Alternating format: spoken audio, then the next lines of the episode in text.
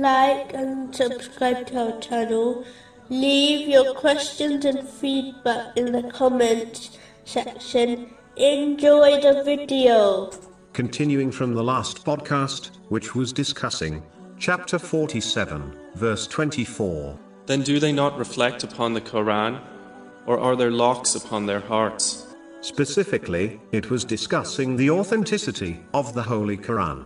Another example of when the Holy Quran prophesied a future event, which was unimaginable at the time, is in chapter 30, verses 2 to 4.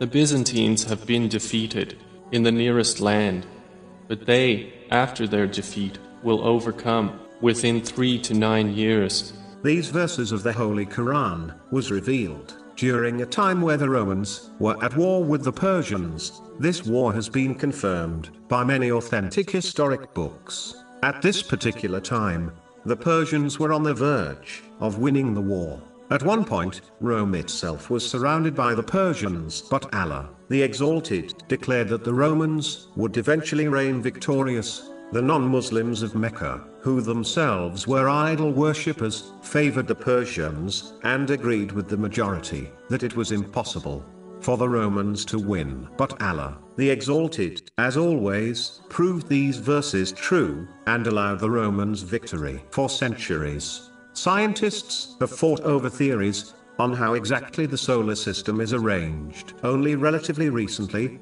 it has been proven by scientists from all different faiths and backgrounds that each object, namely the sun, the moon, and the earth, all rotate on their own axes and rotate around each other in a set orbit. But Allah, the Exalted, declared this over 1400 years ago. Chapter 21, verse 33. And it is He who created the night and the day, and the sun and the moon. All heavenly bodies in an orbit are swimming.